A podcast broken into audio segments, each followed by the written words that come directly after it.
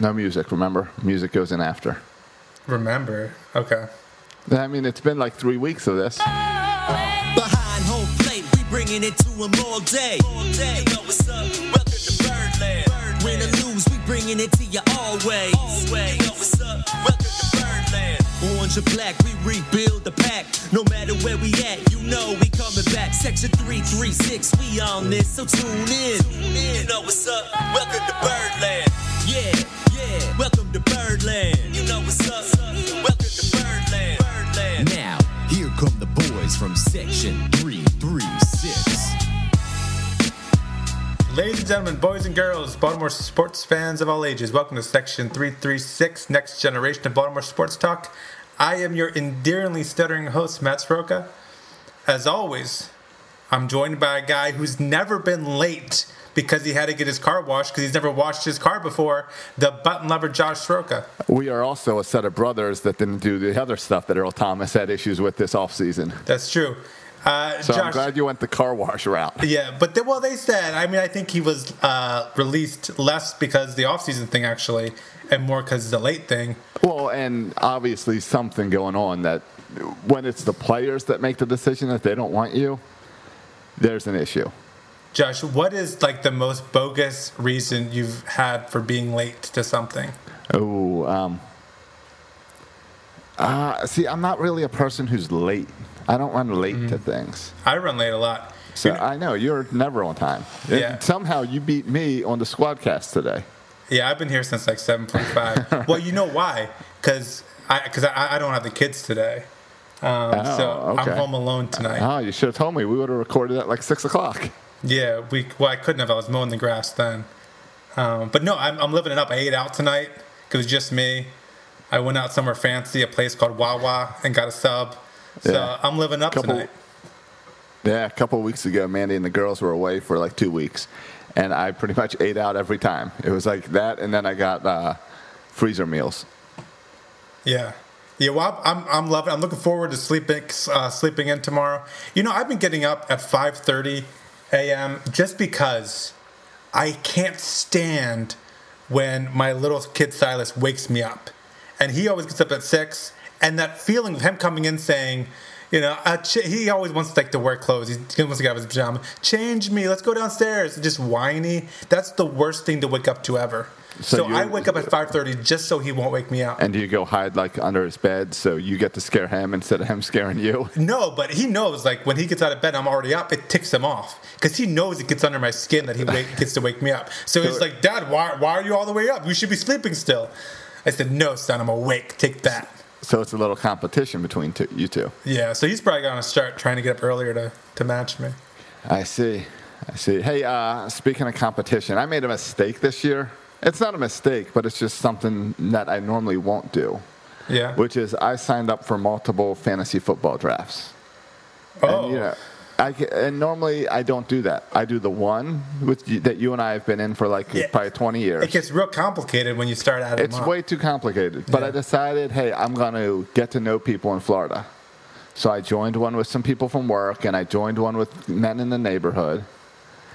Uh, so Uh, Josh, I'm so thrilled because because are you playing? Are there other Raven fans you're, you're playing against? no. So. Josh is probably super pumped That's- that Lamar Jackson's sitting there in round two. Josh is like, if, this, if I was playing in our league, you had to take him with the number You- one overall pick, but now you can wait to round two, All or even probably round three to All get right, Lamar you- Jackson. You are you are reading my mind. That is the direction I'm going with this. Is my first draft is tonight. It's in 22 minutes. I'm going to be doing it during the podcast because I forgot about it. And my question is, there's twofold. This league is a keeper league, hmm. But I, but it's a new it's a new draft. Like everyone's starting over, but it's going to be keeper for now on. So is Lamar Jackson a number one overall pick? I have the number two overall uh, pick. So is Lamar Jackson worthy of grabbing that, or do I risk it because I am in Florida, where nobody knows, like, or at least no one's not a fan of the Ravens, but everyone knows he was the MVP last year. He's on the cover of Madden.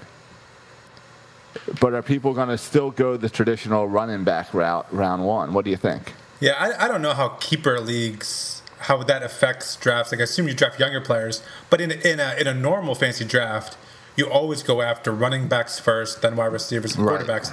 I don't know if that changes in a keeper league because running backs have shorter shelf life than, than maybe Yeah. a, a, quarterback. Um, so I don't know if the keeper thing throws me off a little bit. In a normal draft, no one's taking Lamar Jackson in the first round. You could wait till the second round.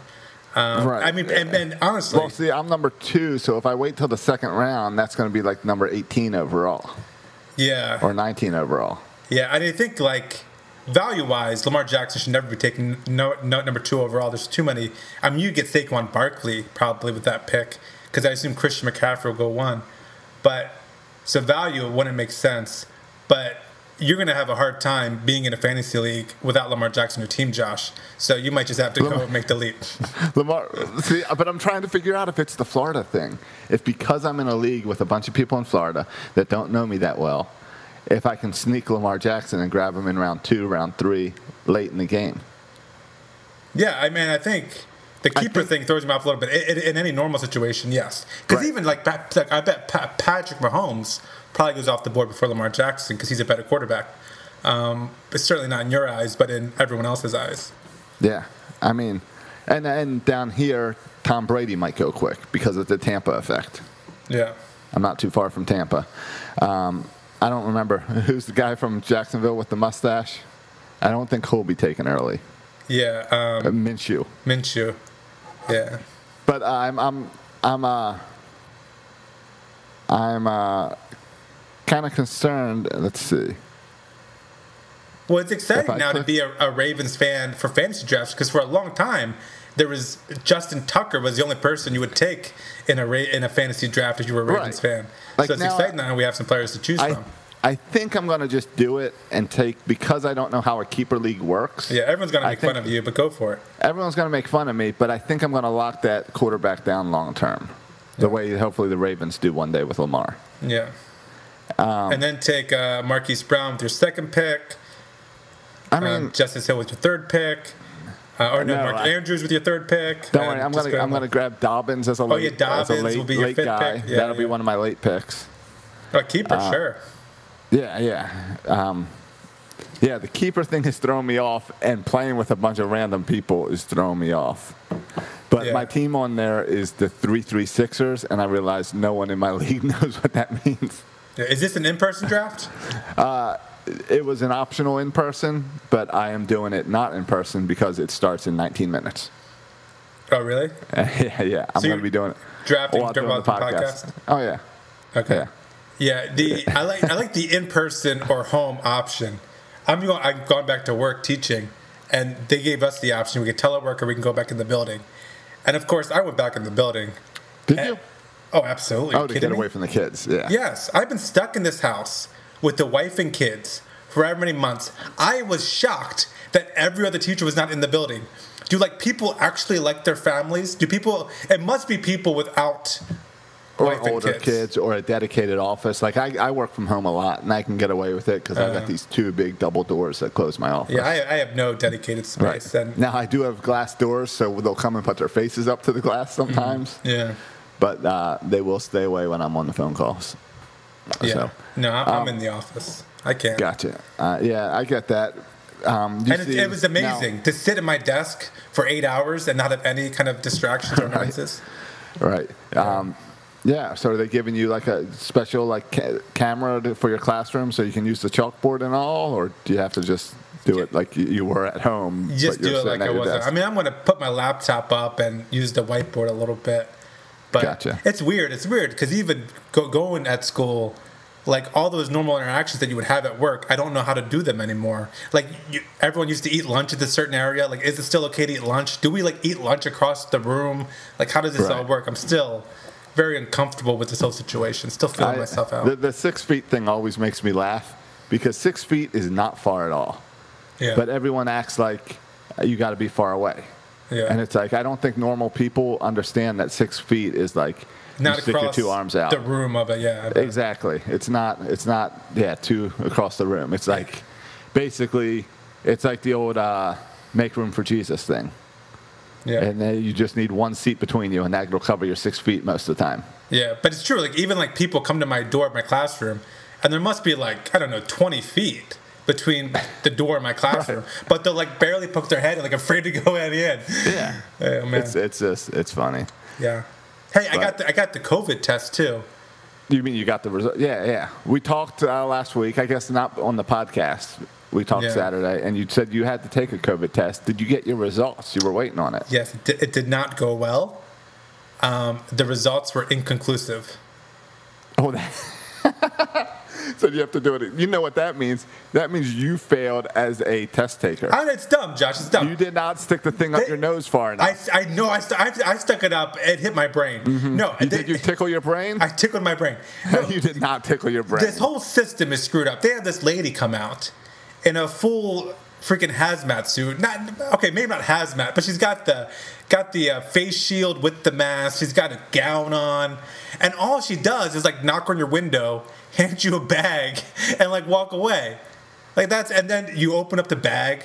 And there's like instructions on how to give yourself the COVID test, but like the instructions, it's like you know the instructions are faded away. It was done on this poor ink printer, so the pictures are faded away. Can't even see the pictures. The words are half there. So I'm trying to interpret it what. Like I, I, I called her back and I was like, I was like, excuse me, ma'am. Like how far am I supposed to stick this Q-tip up my nose? And she said, just you know where your first pinky bends.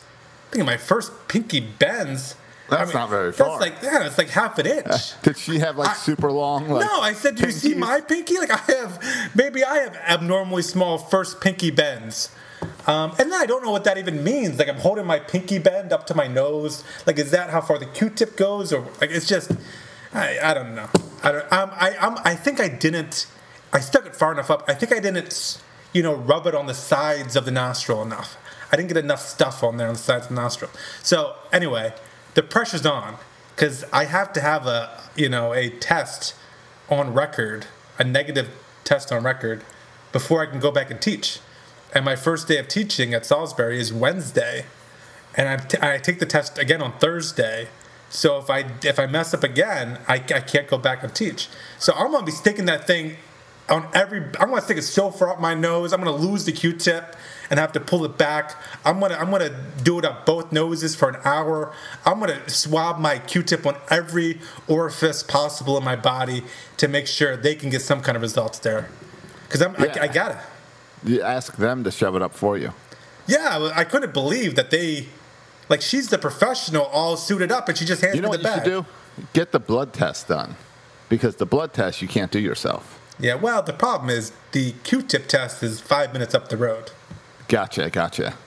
Um, yeah, okay, I understand that. I did the Q-tip test also, but the nurse shoved it up my nose, not. Uh, Half an inch, or did she go way up? Because there's the half an inch one, and then there's the one that goes up and like till it touches your brain. no, she tickled my brain. Oh, see, this one does. It was weird. So Mandy and I got it done at the same time, and I went, and the nurse shoved that, shoved it like six inches up my nose. Yeah, this is supposed to be half an inch. and That's different- six inches more than first pinky bend. Yeah, and a different nurse did Mandy, and she barely put it in. Yeah, So, um, yeah, I don't know. It's and then It's like weird. it's you get the bag and you get the container to put the Q-tip in, and the packaging from the Q-tip and the instructions, and all this just like laying on my lap, and then like I turned my car off and I was like sweating. It was just a very uncomfortable situation, and now I have to go back uh, tomorrow and do it again.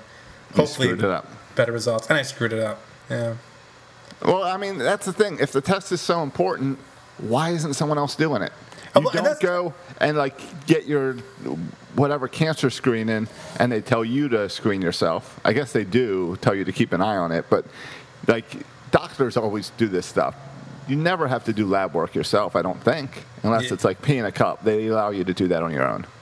Yeah, and then you wonder why there's so many of these maybe uh, inaccuracies in the tests. Well, shoot, oh, Or give yeah. it yourself. Well, and why? What stops you from having like Emily in the car with you, and you swipe her nose, and to put that in, so that you'll pass, even though you have the coronavirus? Yeah, I mean, I guess they assume people are, people aren't that nefarious. Like, it's not like they won't hire me if I have a, a positive coronavirus test. I just have to work from home. okay, I know. So maybe I should swap with someone who's positive so I can work from home. But you don't know. They already said you can work from home. You don't want to work from No, home. you're right. I don't want to work from home. We've been over this. They should say if you are positive, then you have to come and do it at school because nobody else is there. Yeah, seriously. So, um, it's been a uh, tough week for the Orioles. We said last week, we said we would learn a lot about this team, and we said that uh, we would also that they would pass your projected win total by this past week. And I don't know if any of that happened. No, I mean they're still at 14 wins. They had split against Boston, but but actually I'm left, Josh, and this might be a little bit counter, counter counterintuitive, but I was just the more I think about it, the more optimistic I get about this team after this week. Last week we were talking about playoffs and stuff. Like I brushed it off as yeah, impossible. But after watching another week, and I know we struggled a little bit, for several reasons, I'm kind of more optimistic. And this is turning into very quickly like a two man, a two team race uh, between the, the Blue Jays and the Orioles. And we'll see if any other teams get into it. But clearly, you have division leaders in each of the divisions. And then you have the White Sox playing really good ball with that first wild card after the two um, division leaders. And then the Orioles and Blue Jays are kind of fighting it out for that that next spot right now. And I'm getting nervous, Josh. I'm getting nervous. I think I, I shared this on Twitter that the worst possible outcome for this Orioles season would be it to end how it is right now, where we Yeah. have the 14th best record in baseball. The top 16 teams make the playoffs. We have the 14th best record, but we would not make the playoffs. And so it would be a, a, a bad draft pick, right? We'd be drafting uh, number 16 if they b- base it off just this season. We don't know that yet. And we would not make the playoffs. So I'm concerned that we're going to continue to play like this. We'll finish a few games under 500, and we'll get a terrible draft pick and not make the playoffs. That's Yeah. what I'm concerned about now. Yeah, no, and that is the worst case scenario is that we just miss the playoffs. That is the worst case. Um, I will say this was a rough week because the Orioles had an opportunity to really make some room before they got to deal with the Yankees.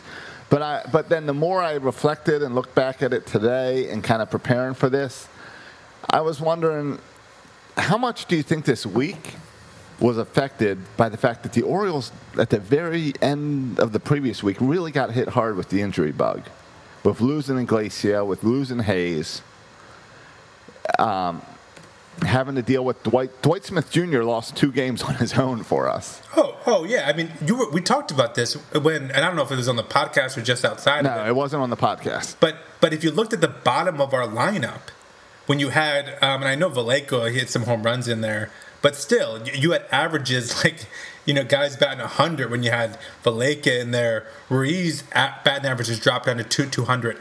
And you had um, um, uh, Velazquez in there who, who's been struggling offensively. And yet Holaday in there, I think, one of those games. Like, if you just looked at the batting average for like our, se- and you had Dwight Smith in there for like our Yep. six, seven, eight, nine hitters. When you take out Hays and you take out um, Iglesias, and before Mountcastle got here, like it was looking like a bad rota- a bad starting lineup. But Yeah. Josh, the reason now I'm kind of more optimistic is now I'm looking. I see Mountcastle in there. I see um, uh, Cedric Mullins hitting really well, playing better than anyone thought he'd be playing. Yeah. And all of a sudden, I mean, Ruiz the other night had, had you know uh, a couple doubles and some RBIs. right, but it took we had to wait out, and it took the Orioles losing that week for the Orioles to make some of these moves, for them to finally get rid of Dwight Smith, for them to bring up Ryan Mountcastle. Um, Mountcastle has been very impressive with his uh, approach at the plate. I did not expect him to be a patient guy who's getting walks and getting on base.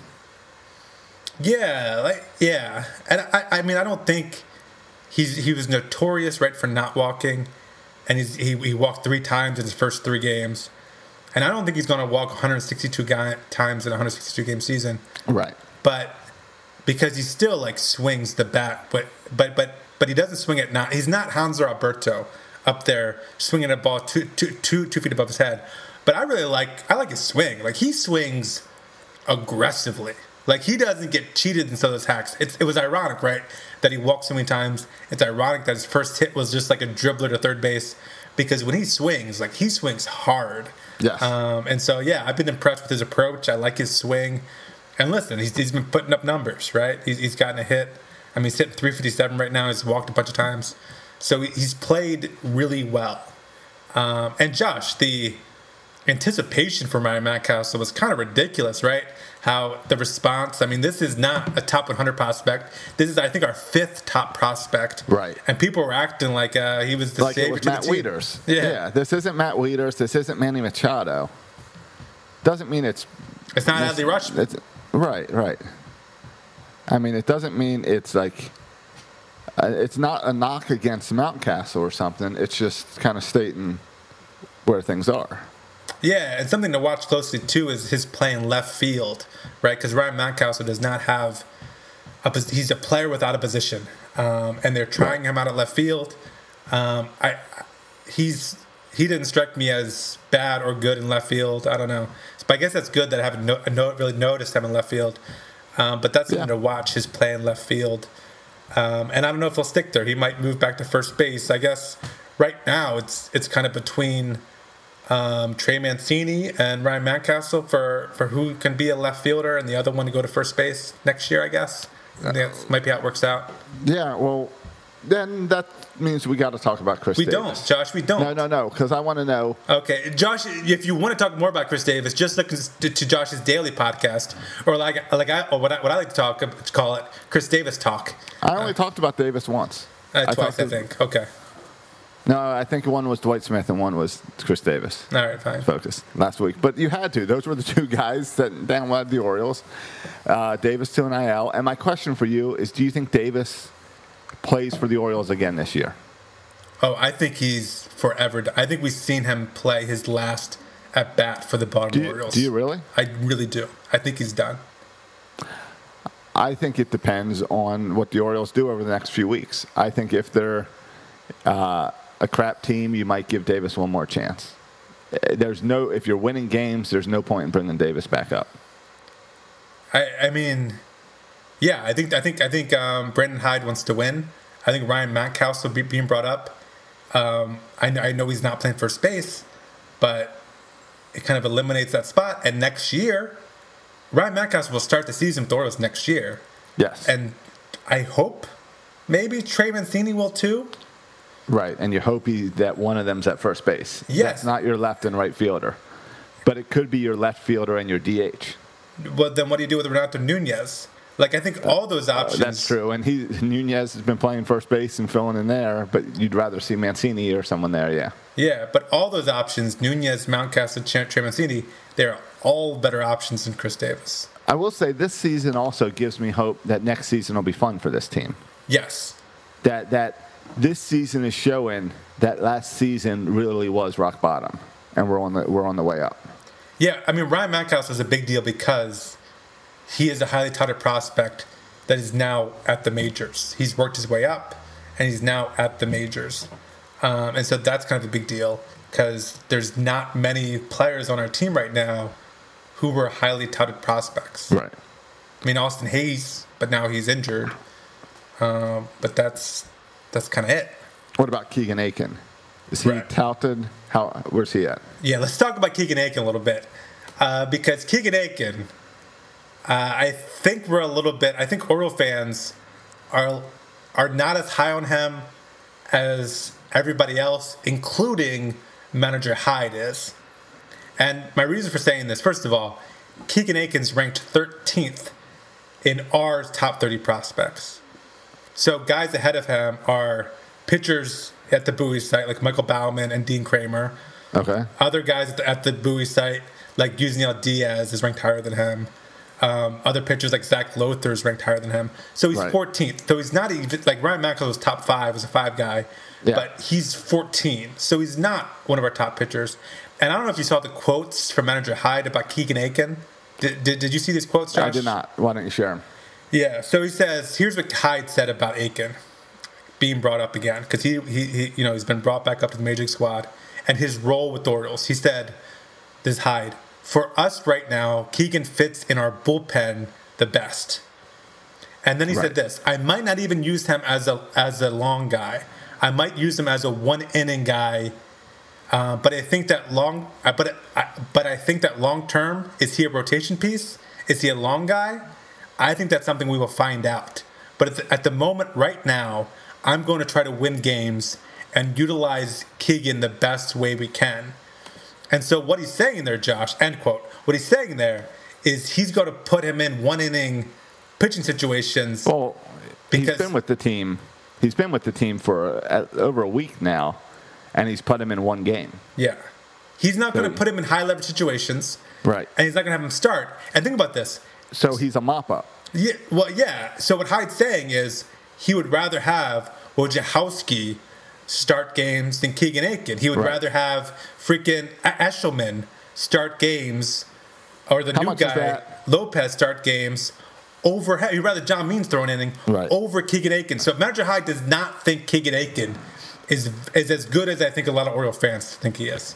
Do you think it's that, or do you think it's a uh, Hyde doesn't know Akin? He knows, and he's gone to battle with all these other guys, and he trusts these other guys, and A- Akin hasn't earned his trust yet.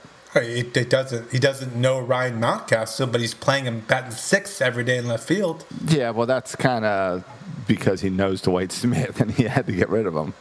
Well, he knows Wojciechowski. I guess. he knows um, Lopez.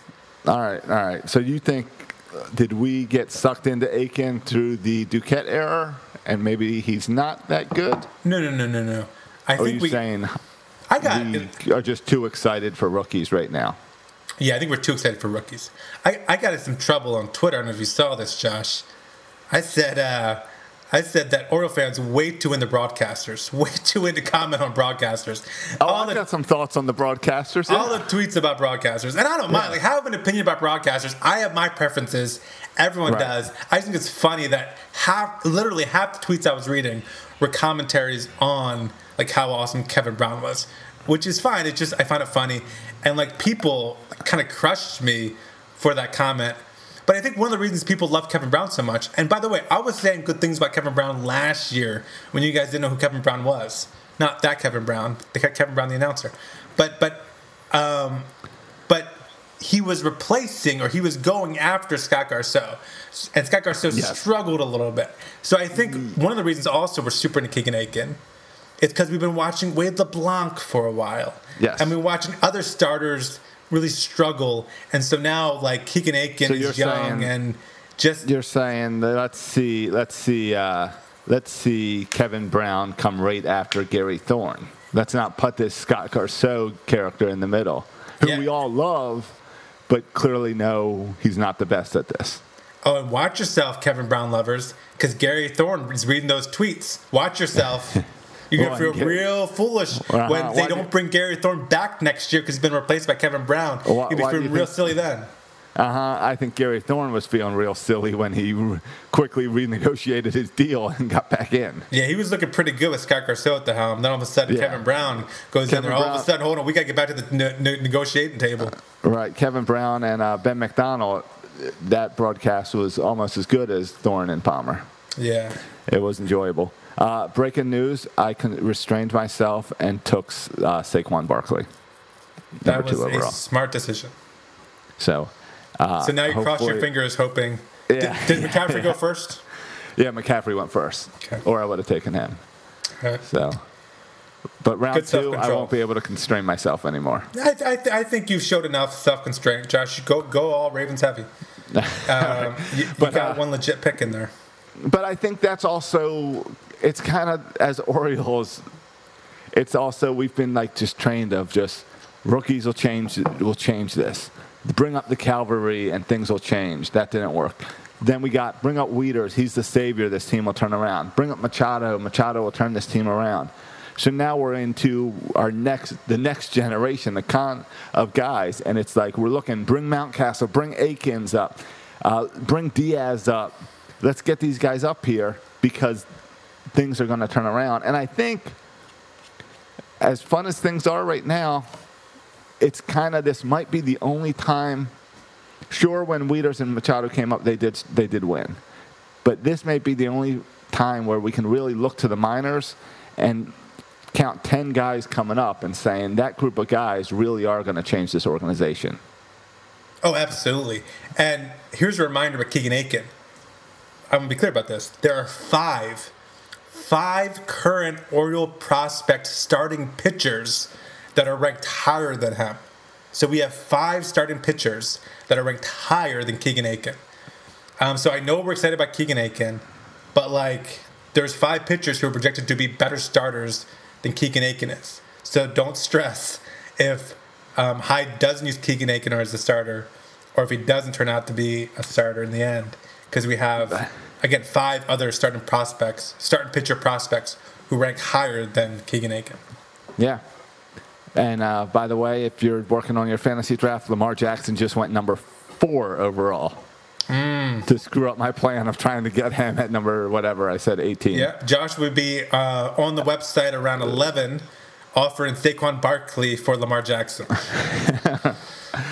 Uh, maybe so. We'll see how the rest of the night goes with that. Yeah. But uh, yeah, it's so it's kind of I don't know. Um, how much does this win and losing uncertainty right now affect the Orioles' ability to trade guys? Yeah, this, Elias says he'll listen to anyone. oh, but- I, I took that quote as not Elias will listen to anyone. I took that quotes, talking about the Elias quotes, I don't have in front of me, but Elias talks about if we get someone who we feel, if they offer fair, how Yes. you know, whatever, fair value for how we view our guy, he'll, he'll pull the trigger.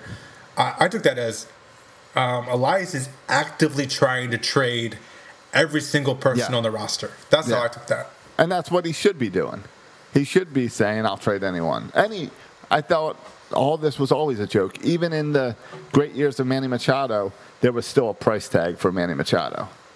You should Right. always listen. But we weren't actively trying to trade Manny Machado. What I'm saying, Josh, is I think they're he's actively trying to trade. Well, he's actively trying to trade Cobb and Givens and Nunez and, And Severino and Alberto yeah, and pretty much everyone Mountcastle. not named Mountcastle who's currently on our team. Right. Yeah. See, the uh, Angels are trying to market Dylan Bundy. Think the Orioles should bring him back? I I just brought that up to irritate you. no, I'm not even irritated, Josh. You saw uh, who's the guy who threw a no hitter yesterday? G- Giolito or whatever. Yeah. I mean, he's a guy who the Nationals gave up on. The Nats gave up on him. Had one of the worst ERAs in baseball with the Nats. Gave up on him. Traded him for Adam Eaton, and he's out there throwing no hitters. This this idea that we're the only franchise who trades a player or gets rid of a player and they become good is nonsensical. And by the way, Yes. I'm not a believer that Dylan Bundy is going to pitch like this the the entire uh, his entire career. Like, uh, I'm, I'm not I'm not sold on Dylan on this the new Dylan Bundy. Uh, he went to he went leaving from Camden Yards, going to the Angels. That's going to give a little boost to anyone's ERA. Um, and I, I know I'm not I, I I would not trade back for Dylan Bundy. He wouldn't be part of the future anyway. Um, and and frankly, um, I hope the Angels don't trade him because I think he's doing well with the Angels, and I, I really want like like all Oriole, like all baseball fans in the world, I want the Angels to win a little bit. I'm tired of them being so terrible, having the best Right. player in the planet. We want Mike Trout to win a World Series. yeah, I want to watch Mike Trout in the playoffs. I want to see him in the World Series. So freaking Angels, like, and I feel like they they they sign, they spend money and they get good players. I don't know why the Angels are always terrible, but I'm annoyed with the Angels. Makes sense. Um, did you see? Yes. Speaking of other teams, yesterday, uh, friend of the show Jonah Heim Yes, got so to cool. make his major league v- debut and get a hit for the Oakland A's. Yeah. So for longtime three three sixers, you'll remember Jonah's whole family was listen would listen, and we'd have Jonah's grandmother send us notes and stuff. And uh, I was able to reach out to his dad yesterday and congratulate him. Yeah, his, his dad. Oh, so- follow. His, you got to follow his dad on Twitter. Twitter. Follow James Heim Twitter? On, On Twitter? On, on Twitter. Um, that's that's kind of this new dark darknet Twitter. No, no, you got to follow James Heim on Twitter because he was just through the through, through the moon about it. As Um, he should be. Yeah, and just very cool. As I mean, I know, but we don't get that experience often of like the dad's experience Yeah. of their kid breaking to the pros. Um, it's just re- just really cool. So so great for the Heim family. I Um, remember years ago meeting the dad, and he, one of the first things he did was show me his, his Orioles tattoo. Yeah. And I said, "Why do you have an Orioles tattoo? You guys were Yankee. You guys are like Yankee fans." And he and his response was, "No." He says, "You draft my son, and I'm your I'm a fan of yours for life. I, Dan Duquette will always be the greatest person I've ever met because he drafted my son into Major League Baseball. Just a really cool guy." Yeah, and then he had a bunch of great things to say about the Athletics too, right? Yes. Who traded for his son. So like he is a bandwagon fan, going wherever his son goes. No, he's not a bandwagon fan. He has a price, and you can buy his love. Or you trade can for buy it. his love. You can tra- trade for his fandom. If you give his son a shot, uh, you're his. Yeah. He's yours. So that, yeah, that's a great story. Happy for him. Um, yeah, it's great. Friend of the show, Jonah Yeah. Yeah, very cool. I was like, oh, finally a minor leaguer that uh, we befriend and have on the show makes it in a debut and actually does pretty good. Yeah. We've had we've had too many flame out over the years. Well, I mean, it just it, it just more evidence. It's really hard. This game is really so freaking hard, and it's amazing, and and that's why like I'm still like I think the the Cedric Mullins is turning into a really cool story because this guy was last year. Remember, demoted to AAA, then demoted to Bowie. Like he was just off the. uh I don't want to say reservation. That's not appropriate to say anymore. But he was like, yeah, he was he was just like, kind of like not on the radar of the Royals anymore. And then like he starts out the year, and then with Austin Hays coming, he kind of gets you know thrown on the back burner again. And now Austin Hays gets hurt, and all of a sudden he's making great plays in the outfield. Uh, he's he's hitting really well, so it's great for Cedric Mullins and good for our team because if you think about a fourth outfielder, you want a fourth outfielder who's great defensively, who can run, who can bunt occasionally. I love Cedric Mullins bunting, who can steal bases. And like he seems to be, if he can play like this, kind of the perfect fourth outfielder. Um, if I if a man Austin Hays can just stay healthy, um, especially when you got corner outfielders like Santander and and Mountcastle, who maybe a little subpar in the outfield. It's great to have that great defensive fourth outfielder. So um, I think it's great for him and great for this organization that that Cedric Mullins has played so well. I think that's turning into a big story. I hope he can keep it up. Yeah, I agree. Um, I'm also excited that I see that Hunter Harvey's been traveling with the team, and that's another guy where I feel like I, we just got to get him in the bullpen, get this arm going, and a guy who can hopefully be part of this future. But again, a guy filled with uncertainty. Yeah, I mean, here's another situation with injury, like Austin Hays. You just, it's hard to count on them. And I feel like, and he said it was just kind of soreness. He was never any real pain, so he could have played through it. I think they were just being extra cautious, which, you know, you don't blame him, especially with his history. And Austin Hays, too, like, it's always something different. It's not like he has a recurrent knee injury. Like, it's always kind of random stuff that, that affects him. Here, this is why I'm concerned about this team, Josh, being, still being good. And maybe I shouldn't be concerned. Maybe it's a good thing that they're good. But like Hunter Harvey's coming back. Iglesias will come back. Like these guys with injuries start gonna come back. in- soon. Yeah. And even if we trade, let's say we trade Cobb and Milone, well, shoot, they're going to call up Dean Kremer, who's who might be just as good as Alex Cobb or just as good as as, as Tommy Ma- Ma- Milone, and so we might be actually getting better as we start bringing up more of these young players.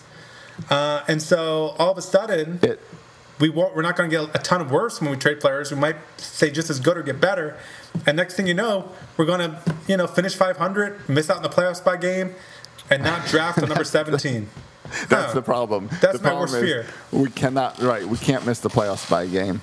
Um, make the playoffs. At least it's not a one-game play-in. So if you sneak in, you at least get two games. I believe is how it works Is this best year. out of three or best out? I thought it was best out of three. Uh, maybe, maybe best it's out of two. maybe it's best out of. Yeah, best out of three, right? Yeah. Oh, so yeah, at least two. So games. at least you get at least two games. Yeah, at least. Yeah. Yeah.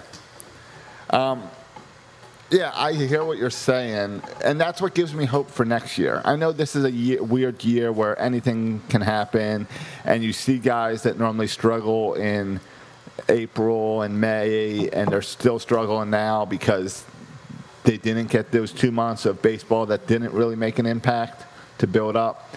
But for the Orioles, it's all about these young players and seeing the future, which then grows next year and obviously the year after. Do you think, Josh? We've been talking about 2023 for a while. Do you think we might have a, a, a head of schedule type situation happening here? Uh, what, you, th- you think a premature uh, champion World Series championship? Uh, I say no, but 2023 has always been our World Series year. We've always said 2021 it gets a little better. yeah, 2021 we kind of shoot for 500, Right, 2022 we hit the playoffs. hit the playoffs. 2023 we win the World Series.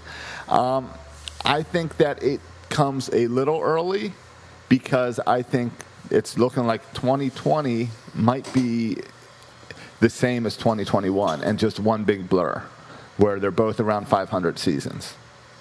Well, I tell you what, if we can finish around 500 next year in a full 162 game season, that would be Right. huge Oh yeah, totally. and put us right on schedule. Yeah, and put us back. That's what I'm saying. We're on schedule for a 2023 World Series. Yeah. I, I guess my take on it is I think offensively, right now, we're better than I thought we'd be. Because we don't have to wait for Rutschman or, or Kjerstad. Like, right now, Santander is one of the best players in baseball. Right now, Ryan Mountcastle looks to be a legit kind of five, six, maybe even four hitter in your lineup. Um, Hanser Alberto has kind of proven he's the real deal. If Iglesias can continue to hit like this next year, um, I didn't realize we'd be having a, a shortstop who could play defensively and hit. So offensively, we might be a little bit ahead. Um, but uh, and then next year, if you have Rutschman coming at the end of next year, which I think we will, like I think offensively, we'll almost be where we need to be for that playoff run. It's, we just got to wait Yeah. and start pitching. And Grayson Rodriguez and DL Hall are still, I think, two years away. So I think that's going to be the holdup. How can we patch together starting pitching uh, rotation? Because I think our bullpen also might be there as we see Tanner Scott emerge now that uh, th- th- th- this year, um, and Hunter Harvey hopefully. But I think the holdup is going to be what do we do with starting pitching while we wait for DL Hall and Grayson Rodriguez to progress? And oh my goodness, DL Hall and Grayson Rodriguez better turn into top of the rotation starters for all this to work. Yeah, I mean, exactly. And that's the thing is, we've been here, we've gone there before. We probably, if we, if Dylan Bundy and Kevin Gausman hit the potential that we all expected them to be in Baltimore, we would have won a World Series. Hmm, at least made a, a better run. Yeah, at least got Yeah, into a World Series. we wouldn't have had these up and down seasons. Yeah, that's a good point. we would have that's how important like this starting pitching is and not that not to say that kevin Gausman and dylan bundy were bad but they weren't what we were promised. They weren't top of the rotation starters. And that's really important in baseball. Our rotation this season is kind of a joke. It's getting it done but i don't think it would last in 162 games No, it's, it's duct taped on. Yeah. yeah. And, and, So- and Josh, that's a great point because for the, for these rebuilds to work, you need to have your superstars hitters hit at the same time as you have the pitchers hit. And we had Manny Machado turn into a freaking superstar.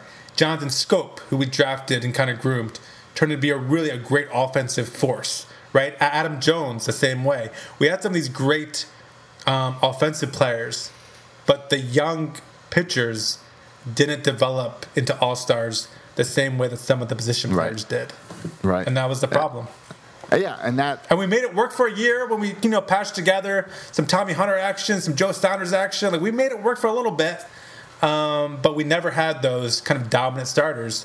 the Yeah. promise in Baltimore has always been the pitchers are coming, and we've never seen it fully work. Well, part of that because Andy MacPhail had a whole philosophy behind that, where you buy the bats and grow the arms. Right. The problem is he didn't grow any arms, and so right, it's right. hard to Not enough like fertilizer. Yeah.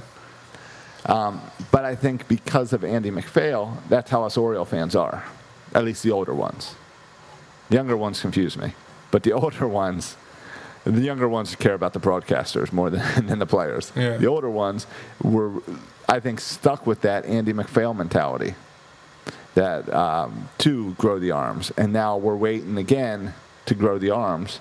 And that's again why we get so excited for Keegan Akin Yeah. because he's an arm. Yeah, it's yeah. why It's why we all, as Oriole fans right now, are probably overrating Tanner Scott this season. We're really excited about Tanner Scott. But he hasn't shown that much. But it's a homegrown arm that's doing its job. So we're excited. Yeah, he hasn't done that much, and let's face it, he's a lefty back in the back end rotation. Yeah. He's guy. Brian Matusz Well, 2.0. Yeah, I mean, he's Brian Matusz with a lot better stuff. But but yeah, but the but the point is, is well taken that, um, and I think Tanner Scott hopefully will be more than just a lefty specialist because I don't think you can be a lefty specialist anymore with the new rules. Um, but Right, like, the three batter minimums. but a, a back end bullpen arm is easier to find than a top of the rotation starter. But because a back end bullpen arm is a rotation starting pitcher that washed up. Right, you're Zach Britton. It's your Zach Britton, your Hunter Harvey. Hunter Harvey was supposed to be part of this rotation for us. Yeah, he was supposed to be a starter. Yeah, and suddenly they decided he can't be a starter. And now the talk is for him to be a closer. That's how you get your great closers is they suck at starting. Yeah, and by the way, I don't want to pick on Keegan Akin anymore than I already have, but even the prospect kind of write up says his ceiling, his highest potential is back of the end rotation. So, like, even if it works out for Keegan Akin and it goes perfectly, say hello to your fifth starter. He is in no way projected to be, or do we anticipate him being, one of your top three starters in the rotation? If he is, we've done something wrong. The rebuild has not worked. If he's your top one of your top three starters, Yes. Yeah, no, you're right. It's a it's something that um Yeah. but We'll unfortunately, just have to we see. just got to wait. we're at. Unfortunately, DL Hall is and is 21, and Grayson Right. Rodriguez is still only 20 years old. Um, so we still got to wait for those guys. All right.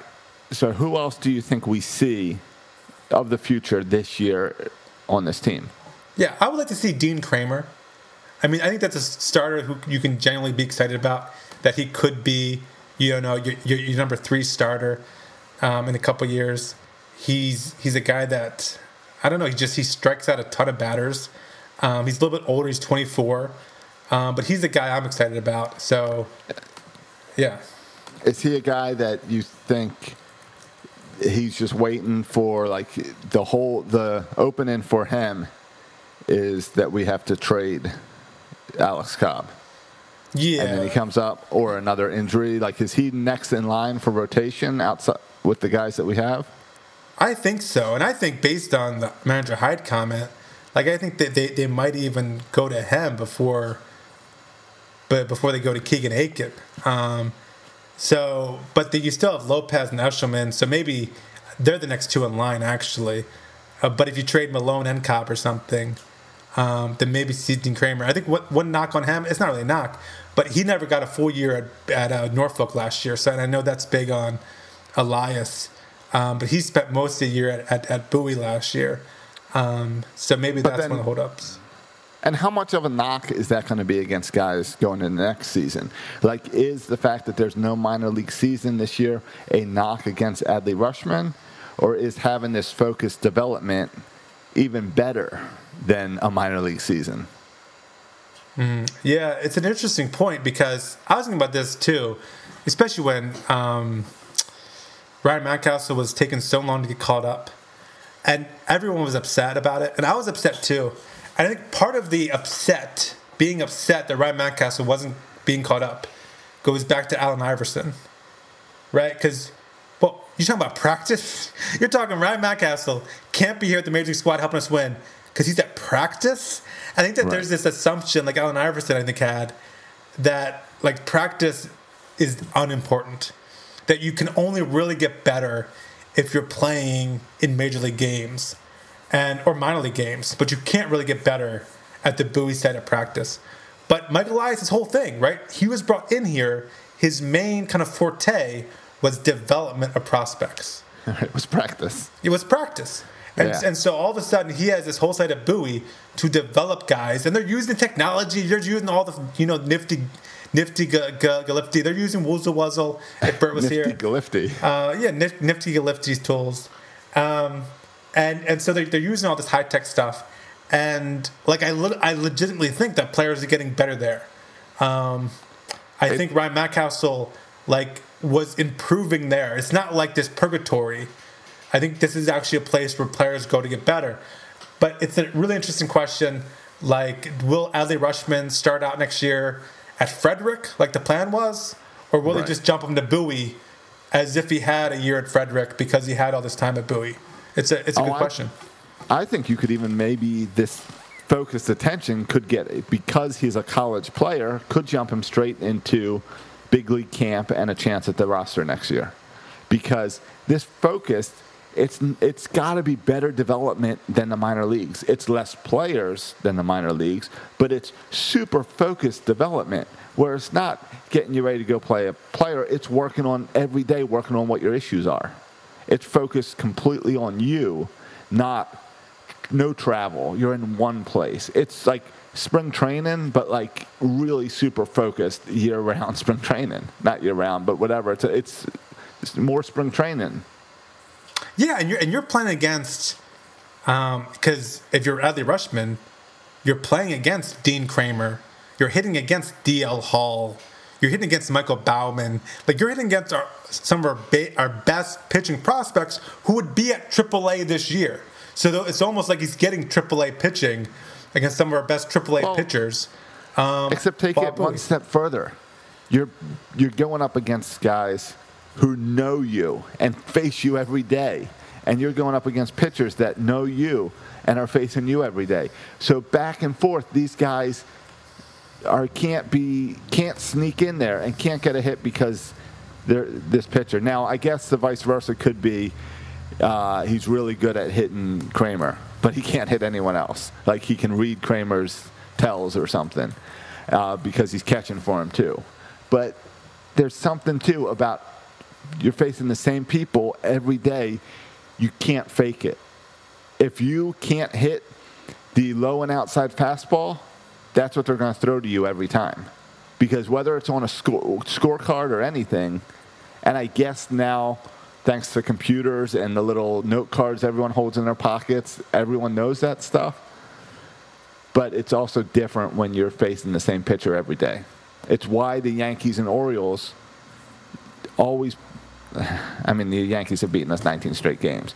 It's why interdivision games are always tough battles because you're facing them those teams so much. Yeah, and so I mean, so that's a name to watch. Dean Kremer, and another guy who is has some kind of connection to Dean Kremer, and that's in the outfield. Yusniel Diaz is I know we- we've seen him a little bit, and he's an ex- exciting player, exciting prospect.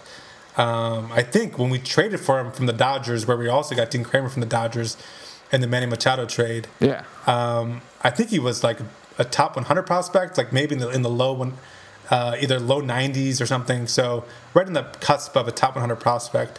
And so Yusniel Diaz is another guy that I would love to see. Um, but we'll have to kind of wait and see with that And one. that's a guy where I'd like to see him, yeah. I'd like to see him this year because I don't know. He came over with a whole lot of hype, and then he struggled at the minors. yeah, and some injury stuff too. Yeah, and injuries. And again, that's what sucks about this uh, Bowie site is that there's no fans there, there's no media there, there's no games broadcast there. There, you just you don't know what's going on there, which is great for development, not great for fans. Yeah, and I hope it's great for development. Like I hope Yusniel Diaz, you know, is able to take kind of the next steps he would have taken, hopefully at AAA. Right. um, there. And, and if not I this think- year, I think we'll be fighting for a roster spot in spring training next year. I think at least losing the distractions of fans and media has to help development. Instead, Yeah. don't know how much, but it doesn't hurt. Yeah, and we'll see. Like I think a lot of this will depend on injuries and trades. Um, but it seems like a lot of trades might come from the pitching realm if they're able to trade Milone or Givens or Cobb. There's not a whole lot of position players who I hear seriously talked about being traded. I mean, you hear maybe Alberto's name mentioned, but I, I, I don't know. I'm a little skeptical about position players being traded. Um, ironically, our, our pitching is our weakness, but ironically, I think some of the trades might come from the pitching department. And so um, it might be the opportunity um, for young. I mean, I think now at, at, at the Bowie site, there's no, I don't think we have any real veteran pitchers down there left. So if we're going to get more pitchers, especially starters, it's going to be either waiver claims or, or the, the, these young guys. Yeah, yeah, I agree. Um, but again, it's so you're thinking positive about this season still. Yeah, Like, but almost in a negative way because I think we're going to be too good for our own good. but not good enough to make the playoffs. Yeah, but I don't think I don't know if we'll be good enough to overtake Toronto. I mean, it's going to come Yeah. down to Toronto. I was looking at the schedule. The last series of the season's against Toronto. I wonder if it's going to come down to that three game series. Has has Toronto? I haven't been paying attention to Toronto. Have they started playing games in Buffalo yet? I believe I know so. Yes. we play, we play them in Buffalo later this week. yeah, yeah. I think they, I think they started. Okay. I mean, they're right, I was- they're playing the Red Sox now. I don't know if that's home or away. Right. I should uh, I should turn it on and see what Buffalo looks like, but uh, because the Oriole game, the Orioles are playing Tampa, so once again, I cannot watch it because it, it, Tampa is two and a half to three hours away from me, and I am in the blackout zone. I know there's some Oriole fans that that deal with that because they live in whatever Norfolk or um, I guess North Carolina. I guess the Outer Banks I know has MASN. I don't know if that's in the blackout zone for MLB TV. Yeah, it, it's it's dumb if you live in Maryland. It's even dumber if you live outside of Maryland and can't watch it. It's dumb. Yeah, it's dumb no matter what. So, um, but it is. I'm interested to see how games look in Buffalo playing in a minor league stadium. Yeah. And like for a team like the Orioles, I don't think that matters because we don't have anyone on this team that's like used to being in the majors, that's used to being like not dealing with the minor league stuff. Well, yeah, and, and everything about this year is different too. So it's like, just Right. here's another different thing about this year. Right, right, right. And it's like, and yeah, of course. And players are already sitting like in the stands Yeah. to uh, to watch the game. So Yeah. So uh, the the trade deadline, Josh, is is Monday, right? We're just uh, Yeah. five days away. Um, what's your over under for amount of players traded? Do you think, if you were a betting man, what would you set the over under at? one One. uh, for the Orioles to trade, not overall, but you mean for the yeah, I would say the Orioles. You think the Orioles will trade one player, I think they'll trade one player. Mychal Givens? I think. I think they're going to trade. Um, it's either Givens or Cobb. I think they're going to trade Givens. Givens has just been so good this year. yeah. So I, um, I would give put my money on Givens, and and I haven't looked at the needs that are out there. Like if there's a team that needs a starting pitcher, Alex Cobb is fine. Like you could put him in as the number three guy. I wouldn't. If you're a team in contention, you probably don't need a number one or number two. But when I look at teams like, well, the Nats, I think are kind of just done. They're not even trying. Um, but I don't think it'll be. It's not like we're going to see huge trades. It's all going to be small trades. Yeah, yeah. I mean, this is something we've wondered about since you know the first week of the season. What will the trade deadline look like? Um, any big names moving? How much do teams want to win in this 60-game season? What will expanded playoffs do to all these trades? I mean, you you could say the Nets are uh, out of it, but you could also say that that NL East is so bad um, that um, I mean, they're only five games out of first place, and Miami's in second place, and you don't think Miami's going to stay in second place, Right. And Yeah, everyone no. else in that division's under 500, so I don't think they're really out of it. And it's two teams from every division, right? So Yeah, isn't it two teams from every division make the playoffs? yeah, and so you can make the playoffs this year with a record under 500. Like I think that's going to happen. You're going to have a team under 500 who make the playoffs.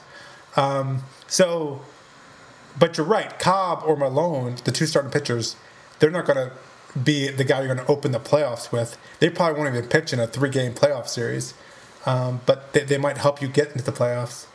Um, but no, I, I, I think the Orioles going to trade four. I, I would guess four guys. Four. Yeah. So you're giving. You're saying really in such a weird year. Yeah, I think Elias wants to get these young players in. He wants to get these veterans out. So he's going to be working really hard to trade these guys. I think I think Milone's gone. I think uh, Cobb's gone. I think Givens is gone, and I think one hitter's gone. Whether it's Alberto or Severino or Nunez, I think he's going to move one hitter, and those um, three pitchers. and maybe he'll find a way like to pawn, pawn Armstrong off of somebody too. Like it could be five, but I just think four, I think four. See, and you're missing you're missing my number three guy. I think Tanner Scott is a trade candidate as well. I would be really surprised. And I think, uh, well, LeBlanc, LeBlanc got hurt, so that struggles. But I mean, maybe Iglesias, that could be your hitter. Yeah, So, I don't know. Come off I injury. I really- don't know if anybody wants him. all right. And I, think the. Orioles, I think the Orioles wants Iglesias for next year because they don't have a shortstop. I really like him. I Yeah. really like Iglesias. Well, we have Richie Martin. Yeah, exactly. So we don't have a shortstop, and so I, I, that, that's why I think uh, I think they want him for next year. So I would be really surprised actually if Iglesias is traded. But I think they would like to trade Alberto or Severino or Nunez. I think they would like to trade those guys if a team offers them anything. Yeah, we'll see. Yeah, I'm gonna be really interesting to see both for the Orioles And and other teams how much they they uh, they they trade here at the deadline. Let me just double check that the trade deadline is Monday because they keep they keep flexing these rules for for the season this year. Yeah, I mean, today marks the halfway point of the season with 30 games through. Uh, and so, yeah, I, I mean, I, I think the deadline's always an exciting time for Oriole fans because it seems like we're moving one way or the other constantly, either trying to trade for prospects or trying to get rid of guys. Right, yeah, so it's still the 31st of August. Yeah. So it's Monday. Yeah, and listen, we- we're not going to get a top 100 prospect back for any of these guys.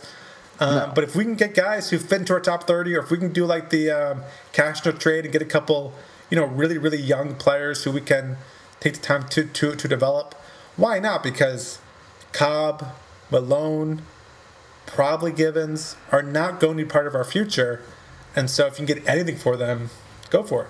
And and what what not Milone, but what Cobb and Givens also have, and any of the position players, is they have more than just this year. So you're not just giving Cobb for, you know, a week. You're getting them for all next year. And and by the way, Elias said he's willing to sp- spend money, give the team money, it's like pay down Cobb's c- contract to make the move, which I think also shows he's a motivated seller because Yeah. he's willing to take on some of the money to to to, to sell Alex Cobb. Um, and if you trade for Givens, you get Givens, yeah, for this the rest of the season, but you also get him all next year. So if you had a bad bullpen, that's maybe one less free agent sign that you have to make. So yeah, I think I think Givens gone, I think Cobb's gone, I think Milone's gone, and I think another position player will be gone as well. Yeah, um, yeah, I, I can buy that. I mean, that's all good. If the Orioles can trade five people in this weird season, that's a huge success for Mike Elias. Yeah, and it'll make it'd be a, success for the Orioles because it'll make the second half season even more exciting because we'll see Ryan Mountcastle and then we'll also probably see a Michael Baumann or Dean Kremer or Diaz. We'll see some younger or, players. we'll, or we'll bring back Dwight Smith Jr. and David Hess. Is he still in the organization? Oh yeah, I think uh, yeah. I don't know if, if what happened to Dwight Smith. He was DFA'd. I don't know what that means, but Right. if Uh, he's that- cleared waivers, I don't know if he's cleared waivers yet or whatever. But but yeah, we'll probably see David Hess. That's right. We won't see Dean Kremer, Michael Baumann. We'll see David Hess. Whatever. Well, then then then we'll we'll lose and we'll get a better draft pick. So win win. Yeah, we will find out. So, hey, uh, I forgot to mention, and I wanted to mention at the top of the show, our 336er of the week, who is Taylor Sink. Because Taylor Sink also is supporting us over at Thanks, Taylor. 336er.com with the where you can go over there and donate three dollars and thirty six cents to us a month to help this show going, so that we can uh, stop talking about um, shaving body parts That's right. and uh, we can't we can stop thanking our balls or whatever the Manscaped ad was. Yeah. we'd much rather go this route and be listener supported like NPR, but we won't mail you a tote bag. We won't. Well, maybe if you uh, do a little more than three dollars, three dollars and thirty six cents. Yeah.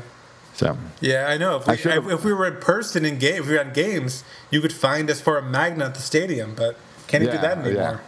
No, and and as I saw the uh, postmaster general talking uh, last week, apparently it's pretty expensive to mail stuff right now.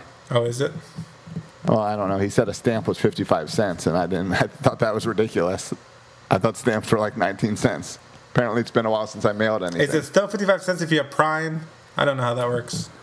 yeah, yeah. I think Amazon has to buy the United States Post Office in order for us to get free mail. That's how it works. Yeah. But anyway, support us on 336er.com. We should have that just, we should have the option of, do you want to round this up and give them even more money? Have you noticed that every time? You don't go out anywhere. No, I don't go out. Every time I go to the grocery store or a fast food place or anything, they're all saying, do you want to round up to charity? And I think it's a total, I don't know how it works, but my theory is that it's complete crap. Because now they collect all this extra money, give it to the charity, and then that company gets a big write off. Because I don't get a tax receipt for the extra six cents that I donated by rounding my, my uh, number one up to five bucks or whatever. Yeah, well, because they used to just have at McDonald's the little thing in the front where you put your change. Yeah. But now no one uses actual cash anymore. See, Ronald McDonald's house has no way to get your change. Yeah, but whoever whoever's in charge of this has gone to everyone. It's at Ace Hardware, it's at McDonald's, it's at Publix, it's at Zaxby's. It's everywhere I go. They ask me if I want to round up. I've never heard of that before. Oh, it's ridiculous. Maybe it's a southern thing, but it's ridiculous. Yeah. It's very frustrating. Yeah, that is weird. So we let you keep your change. You can just you can. I think you can do more, but if you want, do, just do you ever ask him, hey, can, can, can I go ahead and round down? Do you ever ask him Right, exactly. Can, can I round Right. down? Is it like like And- like and I get a the penny, leave a penny? Yeah. Yeah. So All right, let's get out of here. Sounds good. Music's been playing. All right. Check us out on uh, Twitter and Facebook. Leave us a review on iTunes. You can follow me on Twitter at Section336, where I'll break down my thoughts, not on broadcasters, but I'll break down my thoughts on the latest trade deadline news with the Orioles. And you can also find Josh, Josh tweeting up, uh, about Chris Davis. You can follow him on Twitter. At Josh Soroka. Thanks for listening, boys and girls. And as always, go O's. Birdland Sports. For fans, by fans. Find more great shows like this at birdlandsports.com.